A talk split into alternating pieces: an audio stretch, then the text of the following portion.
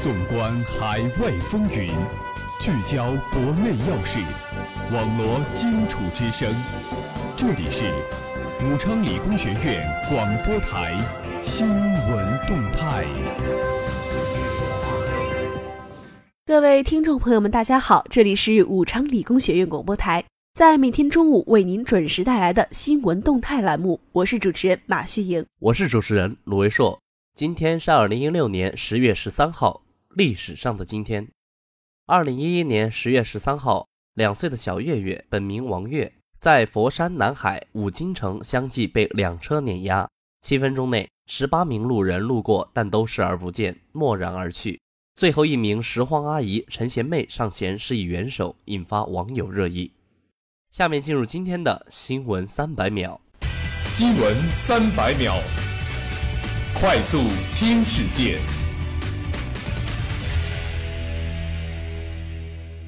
央广网北京十月十二号消息，据中国之声新闻和报纸摘要报道，全国国有企业党的建设工作会议十月十号到十一号在北京召开，中共中央总书记、国家主席、中央军委主席习近平出席会议并发表重要讲话。十八届中央第十轮巡视返回情况，十一日开始在中央纪委监察部网站向社会公布。当天公布了本轮巡视对天津、江西、河南、湖北等四个省市进行回头看的反馈情况。习近平主席即将出席在印度果阿举行的金砖国家领导人第八次会晤。作为新兴市场国家和发展中国家的领头羊，金砖国家机遇和挑战并存。据外媒十一日报道，美国总统奥巴马表示，美国将与私人企业合作研究火星，目标是在二零三零年将人类送上这颗行星。新华社电，国务院办公厅日前印发了推动一亿非户籍人口在城市落户方案。方案指出，促进有能力在城镇稳定就业和生活的农业转移人口举家进城落户。京华时报讯，昨天下午。中俄两军就全球和地区反导形势在京举行联合吹风会，会上宣布，两国将于明年举行第二次反导联合演习。十一号开始，十八届中央第十轮巡视开始集中公布反馈情况。此轮巡视中，天津等四个回头看省市的问题清单率先晒出。自本轮巡视启动以来，天津等四地反腐动态备受舆论关注，巡视回马枪持续显微。京华时报讯，昨天下午，中俄两军就全球和地区反导形势在京举行联合吹风会，会上宣布，两国将于明年举行第二次反导联合演习。中新网十月十一号电，北京时间十一号晚，二零一八俄罗斯世界杯预选赛亚洲区十二强赛 A 组第四轮的一场较量在塔什干美尤德科体育场打响，中国队客场零比二不敌乌兹别克斯坦。四场比赛过后，一平三负，仅积一分。党中央决定，今年在全体党员中开展学党章党规、学系列讲话，做合格党员学习教育。中新网十月十二号电，十月十号凌晨三时二十五分，温州鹿城区双屿街道中央图村中央街四间农民自建房出现突然倒塌事故，事故造成二十二人死亡，六人受伤。俄罗斯天然气工业公司总裁米勒十一日在莫斯科说，俄罗斯和土耳其共同实施的土耳其流天然气管道项目将于二零一八年动工建设，在二零一九年十二月建成并投入使用。央广网十月十二号电，深改组再开会，十大领域将迎变革。叙利亚政府军十一日在北部重镇阿勒颇市和中部哈马省等地的战事取得进展。同日，叙政府军控制区多地遭武装分子炮击，造成六人死亡，数十人受伤。中国游客埃及行，清凉油当小费，成当地通行货币。新提任司级领导干部表示，要进一步增强四个意识，认真落实中央要求和部党组部署，忠诚敬业，勇于创新，为国理财，为民服务，不负重托，不辱使命。以优异成绩交出一份令组织满意的答卷。蔡英文双十谈话遭批，台媒称想不战不降不走。在圆满完成一千五百三十五个乡镇、一百二十二个县市区党委换届的基础上，国庆前夕，湖南省十四个市州党委换届落下帷幕，整个会议过程纪律严明，风清气正。上海客机起飞遇另一客机穿越跑道，机长处置得当避险。日前，中国联通发布公告称，母公司中国联通集团正在研究和讨论混合所有制改革实施方案。热点聚焦，聚焦热点。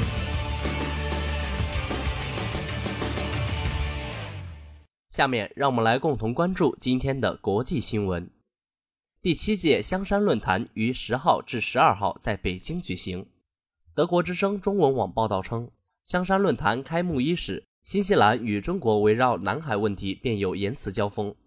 在十一号的会议发言中，新西兰国防部长布朗利称，该国反对破坏南海和平、侵蚀互信的举动，支持仲裁，相信各国有权寻找国际解决方式。德国之声称，这并非新西兰首次与中国围绕南海发生争议。二月，北京被认为在南海一座岛屿部署先进的导弹系统后。新西兰呼吁中国保持克制，而北京回应说，新西兰的提议不具建设性。英国路透社十一号报道称，中国全国人大外事委员会主任委员傅莹当天回应了新西兰防长的表态。他说，中方希望与争议无关的国家尊重那些有争端的国家自行解决问题，外部力量干预或者介入，甚至有时会让局势紧张加剧。为期三天的香山论坛以加强安全对话合作、构建新型国际关系为主题。香港南华早报称，来自六十多个国家和国际组织的军政要员、专家学者参加会议。今年还有来自欧洲、非洲和南太平洋国家的与会者。在论坛开幕式前一天晚宴上，应邀发表演讲的马来西亚武装部司令对路透社说：“中国一直保持克制。”没有在马来西亚声称拥有主权的南海区域增加军事活动。他说，马来西亚正在与中国开展军事合作，以建立信任、增进了解。在谈到对十一号会议的整体感受时，中国外交学院教授苏浩对环球时报记者说：“各代表的发言表明，这些国家对中国抱有希望，包括中国周边国家，他们的态度都很积极。目前，对抗不是地区安全的主要议题。”不少代表的发言关注包括恐怖主义在内的非传统安全，这也是中国很重要的利益所在。下面进入今天的国内新闻：国评激发国企发展壮大的党建力量。国有企业是中国特色社会主义的重要物质基础和政治基础，是我们党执政兴国的重要支柱和依靠力量。坚持党对国有企业的领导不动摇。坚定不移把国有企业做强、做优、做大。回望国有企业发展史，坚持党的领导，加强党的建设，是我国国有企业的光荣传统，是国有企业的根和魂，是我国国有企业的独特优势。可以说，党的领导是国有企业的力量所在。我国国有企业之所以为我国经济社会发展、科技进步、国防建设、民生改善做出了历史贡献，根本就在于我们坚持党的领导，加强党的建设。面对未来，深化国有企业改革，把国有企业做强、做优、做大，是我们的职责和使命。习近平总书记用六个力量对国有企业做出了新的历史定位，成为党和国家最可信赖的依靠力量。成为坚决贯彻执行党中央决策部署的重要力量，成为贯彻新发展理念、全面深化改革的重要力量，成为实施走出去战略、一带一路建设等重大战略的重要力量，成为壮大综合国力、促进经济社会发展、保障和改善民生的重要力量，成为我们党赢得具有许多新的历史特点的伟大斗争胜利的重要力量。实现这六个力量最根本的一条，就是坚持党的领导，加强党的建设，不断激发国有企业发展壮大的党建活力和动力。激发国有企业发展壮大的党建力量，关键是培养一支宏大的高素质企业领导人员队伍，基础是把国有企业基层党组织建设成为坚强战斗堡垒。对于国有企业领导人员来说，最根本的就是做到对党忠诚、勇于创新。治其有方，兴其有为，清正廉洁，这是习近平总书记对国企领导人员提出的二十字新要求。对于国有企业基层党组织来说，最重要的就是让支部成为团结群众的核心，教育党员的学校，攻坚克难的堡垒。新中国成立以来，特别是改革开放以来，国有企业功勋卓著，功不可没。在新的历史征程上，坚持党的领导，激发党建力量，国有企业还将做出更大贡献，创造更多传奇。下面进入今天的校园新闻。武昌理工学院校园营销大赛火热报名中。中南在线十月十二号消息，十号上午，长江商报第九届大学生校园营销大赛报名活动正式开始。该活动武昌理工学院站由商学院外联部承办，相关公司出资协办。报名截止时间为十四号，十月十五号正式开始营销大赛。活动现场气氛活跃，同学们纷纷踊跃报名。据悉，该活动规定团队成员六人以内。需要一个团队名称和口号，还有团队成员的介绍。参赛的队伍需将报名表交到报名点或传电子档给各校区组织者。另外，该活动还设置了不同程度的奖金，并且在此次活动中获奖的团队及个人均可进入人才储备库。为扩大活动的影响力，商学院外联部成员在晚自习期间进班宣传，同时学校对此也是十分重视。此次活动打破了专业年级的局限。向全体武昌理工学院学生开放，让不同专业、不同年级的学生之间有了进一步的了解，也扩大了同学们之间的交流范围，锻炼了同学们的口才和胆识。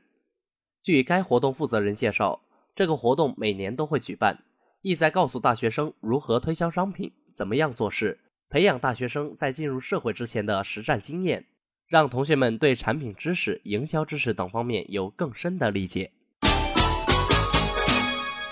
下面进入今天的校园新闻：武昌理工学院获批湖北省民办高校首个研究生工作站。近日，在武昌理工学院获悉，在湖北省政府学位委员会和省教育厅近日公布的2016年新建研究生工作站名单通知中，该校与武汉工程大学共同申报的武汉华龙生物制药有限公司研究生工作站成功获批。该校也成为湖北省首个拥有研究生工作站的民办高校。研究生工作站设立的是湖北省教育厅实施湖北省研究生教育创新计划的重要举措，为高校学研合作提供了载体，为研究生的实习实践提供了平台，有助于高校增强服务地方经济建设的功能，有助于研究生培养质量的提升。在二零一六年新建研究生工作站的建设申报中。共有二十五所高校与五十二个合作单位建立的研究生工作站获批，而在此次获批名单中，武昌理工学院成为一大亮点和特色，获批湖北省民办高校首个研究生工作站。据了解，自二零一四年起，在省学位办的支持下，武昌理工学院联合武汉工程大学开展了生物工程专业硕士研究生联合学位计划项目，是湖北省最早开展此项目的民办高校。近三年来，该校已与武汉工程大学、武汉华龙生物制药有限公司等联合培养了专业硕士研究生十一名，